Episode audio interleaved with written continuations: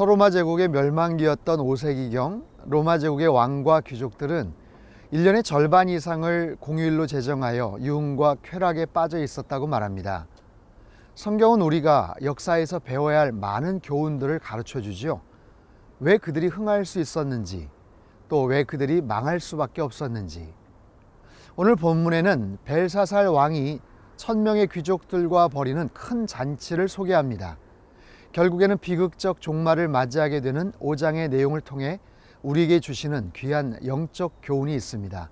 오늘의 말씀 다니엘서 5장 1절에서 12절의 말씀입니다.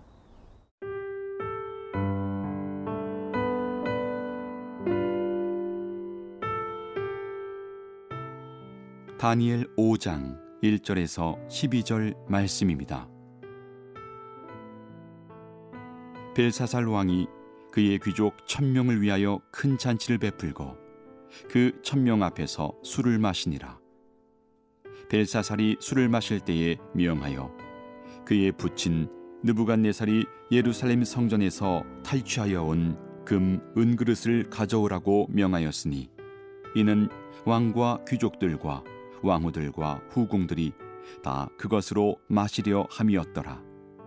이에 예루살렘 하나님의 전 성소 중에서 탈취하여 온 금그릇을 가져오매 왕이 그 귀족들과 왕후들과 후궁들과 더불어 그것으로 마시더라.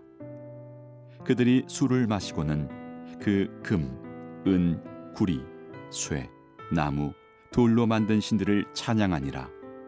그때에 사람의 손가락들이 나타나서 왕궁 촛대 맞은편 석회벽에 글자를 쓰는데 왕이 그 글자 쓰는 손가락을 본지라. 이에 왕이 즐기던 얼굴빛이 변하고 그 생각이 번민하여 넓적다리 마디가 녹는 듯하고 그의 무릎이 서로 부딪힌지라.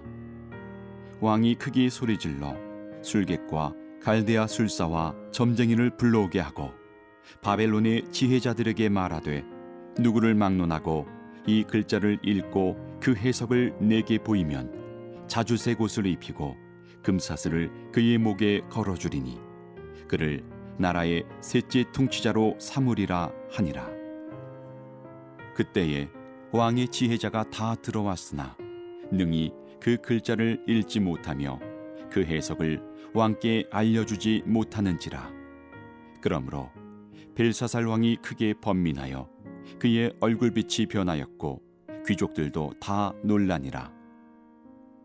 왕비가 왕과 그 귀족들의 말로 말미암아 잔치하는 궁에 들어왔더니 이에 말하여 이르되 왕이여 만수무강 하옵소서.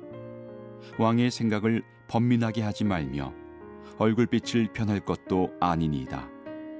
왕의 나라에 거룩한 신들의 영이 있는 사람이 있으니 곧 왕이 부친 때에 있던 자로서 명철과 총명과 지혜가 신들의 지혜와 같은 자니이다 왕의 부친 느부갓네살 왕이 그를 세워 박수와 술객과 갈대아 술사와 점쟁이의 어른을 삼으셨으니 왕이 벨드사살이라 이름하는 이 다니엘은 마음이 민첩하고 지식과 총명이 있어 능히 꿈을 해석하며 은밀한 말을 밝히며 의문을 풀 수 있었나이다. 이제 다니엘을 부르소서. 그리하시면 그가 그 해석을 알려드리리이다 하니라. 자, 오늘 본문 1절입니다. 벨사살 왕이 그의 귀족 천명을 위하여 큰 잔치를 베풀고 그 천명 앞에서 술을 마시니라. 자, 아무리 절대 권력 군주라고 해도 귀족들 천명과 같이 잔치를 벌인다는 것은 좀 지나치지 않나 싶습니다. 어, 그의 아버지로 소개가 되는 느부갓네살과는 달리 이 벨사살은 자기가 이루었던 특별한 뭐 별다른 업적이 없다 보니까 좀 과시를 하거나 또 사람들을 다른 방법으로 집중을 시키고자 좀 고심을 하고 애를 썼던 것 같습니다. 어, 그러다 보니 지나치게 사치와 또 쾌락과 또 과시한 어떤 그런 어, 오버하는 모습들이 나오죠. 근데 거기에서 끝나지 않고 어, 그의 심중에 있는 그 교만함, 그 교만함은 어, 다른 모습으로 또 연결이 되죠. 그것은 하나님을 모독하는 신성 모독과 또 우상 숭배로 연결이 됩니다. 벨사살이 술을 마실 때 명하여 그에 붙인 느부갓네살이 예루살렘 성전에서 탈취하여 온 금, 은 그릇을 가져오라고 명하였으니 자, 그래서 그걸 가지고 그들이 술을 마시고 또 흥건하게 취해서 자기들끼리 희낙낙하는 그런 모습들이 연출이 되죠. 자, 거기에서 끝이지 않고 사절을 보면 그들이 술을 마시고는 그 금, 은, 구리, 쇠, 나무, 돌로 만든 신들을 찬양하니라. 벨사살 왕의 죄악은 그 죄명은 뭡니까? 아주 심각한 교만이죠. 그리고 하나님에 대한 신성 모독이죠. 그리고 또한 우상 숭배입니다. 극도의 쾌락 속에서 그 교만함은 결국에는 하나님을 만홀히 여기고 또 우상 숭배까지 이르게 되죠. 하나님께서는 더 이상 참지 못하셨죠.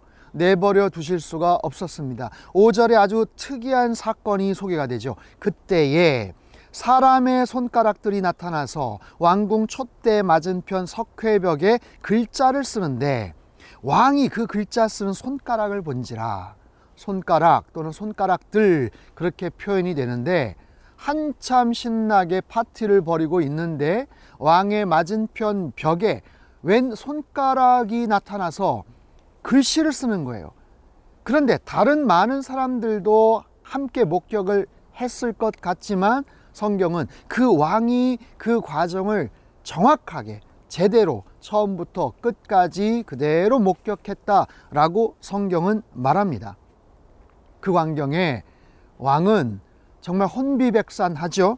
6절 이에 왕의 즐기던 얼굴빛이 변하고 그 생각이 번민하여 넓적다리 마디가 녹는 듯하고 그의 무릎이 서로 부딪힌지라 언뜻 보면 너무 과장해서 표현하지 않았나 싶지만 사실 이 벨사살 왕이 너무너무 아연실색해서 깜짝 놀래서 어찌할 바를 알지 못하는 그런 장면이에요. 무릎이 서로 부딪히면 소리를 낼 정도로 너무나도 놀란 그런 상황이죠. 자, 서두에도 제가 말씀을 드렸죠. 성경은 우리에게 참 많은 교훈을 우리에게 가르쳐 줘요. 수없이 많은 그런 교훈들을 통해서 왜 어떤 사람들은 성공하는가? 왜 어떤 사람은 하나님께서 그 사람들을 흥하게 하는가? 그리고 왜 어떤 사람들은 망할 수밖에 없는가? 벨사살 왕의 그 결정적인 잘못 또 문제는 뭡니까? 교만함이죠. 왜 교만했을까요? 가진 것이 많기 때문에. 누릴 수 있는 것들이 많기 때문에 여러분 사람은 자기가 가진 것을 잘 관리할 수 있는 능력이 굉장히 부족합니다. 그래서 결국에는 자기의 소유, 자기의 능력 그것을 제대로 관리를 하지를 못할 때 그것 때문에 넘어지고 또 그것 때문에 망하는 그런 경우들이 참 많죠. 그 분위기 좋은 그 상황들이 불과 하나님께서 보내신 그 손가락 몇 마디를 통해서 완전히 그냥 사라져 버리는 그런 장면들을 우리가 볼 수 있죠. 인간이 얼마나 연약한 존재입니까? 그럼에도 불구하고 벨사살 왕은 큰 소리를 칩니다. 뭐라고 합니까? 왕이 크게 소리 질러서 술객과 갈대아 술사와 점쟁이를 불러오게 하고 바벨론의 지혜자들에게 말하되 누구를 막론하고 이 글자를 읽고 해석을 내게 보이면 자주색 옷을 입히고 금사슬을 그의 목에 걸어주리니 그를 나라의 셋째 통치자로 삼으리라 아직도 벨사살은 어떤 분위기인지 전혀 간파를 하지를 못하고 있습니다. 어리석어서 어쩔 수밖에 없이 망하게 되는 벨사살 왕의 이 딱한 운명 계속해서 함께 살펴보겠습니다.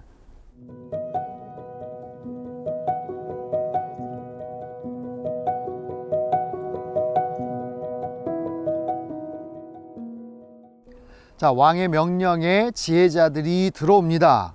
8절 그때 왕의 지혜자가 다 들어왔으나 능히 그 글자를 읽지 못하며 그 해석을 왕께 알려주지 못하는지라 여러분 기억하십니까? 2장에 보면 느부갓네살의 그 꿈 뭐라고 이야기하죠? 왕이시여 꿈의 내용을 가르쳐 주시면 우리가 해석하겠습니다. 4장에서는 뭐라고 얘기하죠? 꿈의 내용을 분명히 가르쳐 줬는데도 그들이 전혀 알지를 못했어요. 그런데 오늘 본문에 보면 아예 글자 자체를 읽지를 못합니다. 이것이 인간의 한계죠. 인간의 어리석음이죠. 자, 그런 상황에서 10절에 왕비가 들어옵니다. 왕비가 왕과 그 귀족들의 말로 말미암아 잔치하는 궁에 들어왔더니 말하여 이르되 왕이여 만수무강하옵소서 왕의 생각을 번민하게 하지 말며 얼굴빛을 변할 것도 아니니이다. 여기서 왕비라고 소개가 되지만 사실상 맥락을 보면 왕의 어머니입니다. 태후죠. 굉장히 지혜로운 여인입니다. 일단 안심을 시키죠. 그리고 어, 평안한 마음으로 이 상황을 정확하게 간파할 것을 권면을 합니다.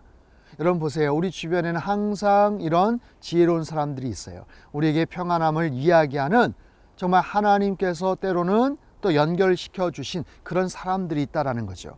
자, 태후가 뭐라고 이야기를 하냐면 다니엘을 소개를 해요. 아마도 이 다니엘이 잊혀졌던 그런 존재인 것 같아요. 뭐 나이가 많아서 그랬는지 아니면 벨사살 왕에게 뭐 마음에 안 들어서 그랬는지 아니면 전혀 뭐 머릿속에 그 기억이나 아니면 생각 속에 존재하지 않는 그런 그런 인물로 여기선 언뜻 보면 소개를 합니다. 그러나 이 태우를 통해서 다니엘의 아주 정확한 이야기를 소개를 하죠. 12절 말씀. 왕이 벨드사살이라 이름하는 이 다니엘은 마음이 민첩하고 지식과 총명이 있어 능히 꿈을 해석하며 은밀한 말을 밝히며 의문을 풀 수 있었나이다. 이제 다니엘을 부르소서 그리하시면 그가 그 해석을 알려 드리리이다 하니라. 다니엘에 대해서 정확하게 기억을 합니다. 그의 원래 이름이 무엇이었는지까지 기억을 해요.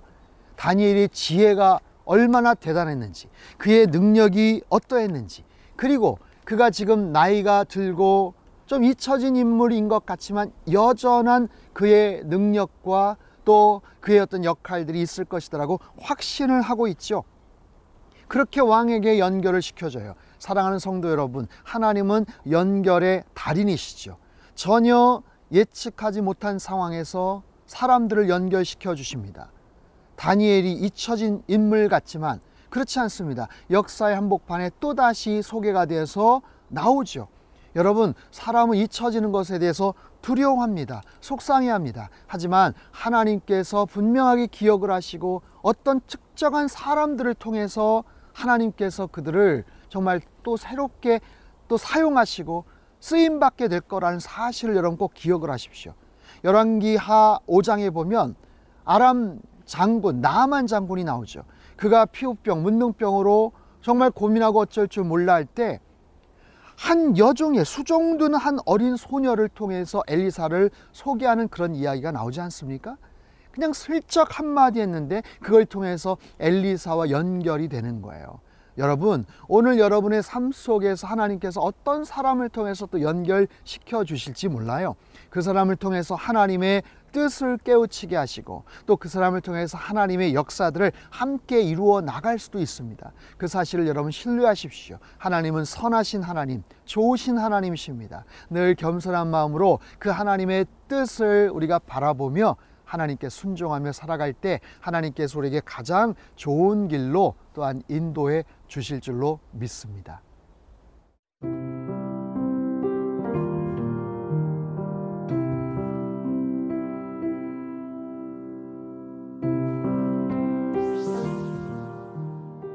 모든 교만한 자들을 낮추시는 살아계신 하나님, 우리의 왕 되신 하나님만이 가장 높고 존귀하신 분임을 믿습니다. 혹여 우리 마음에 높아진 것들이 있다면 낮춰주시고 혹여 우리 심령이 하나님이 아닌 것들에 관심을 쏟고 있다면 더욱 온전하게 주님만을 찬양하고 예배하는 인생이 되도록 주장하여 주옵소서. 잊혀져 가는 것에 염려하지 말게 하시고 쓰임 받지 못할까 두려워하지도 않게 하옵소서. 가장 정확한 타이밍에 하나님께 부름받고 가장 요긴한 모습으로 주의 일에 헌신하는 거룩한 주의 백성들 되게 축복하여 주옵소서. 존귀하신 예수님의 이름으로 기도합나이다. 아멘.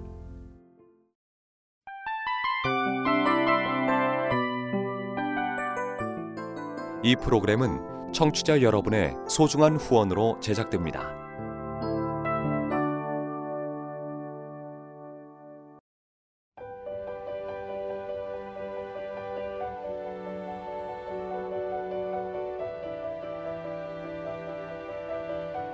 세상에는 수많은 교회들이 있지만 더 깊이 있는 말씀 강해를 찾기 위해 크기로만 교회를 선정하지 않습니다.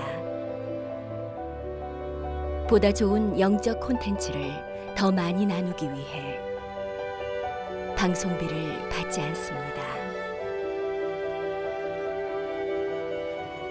1년 365일 복음만 전하고 싶어서 우리는 광고를 하지 않습니다. 온누리의 복음을 땅끝까지 CGN TV와 함께 땅끝 선교사가 되주세요.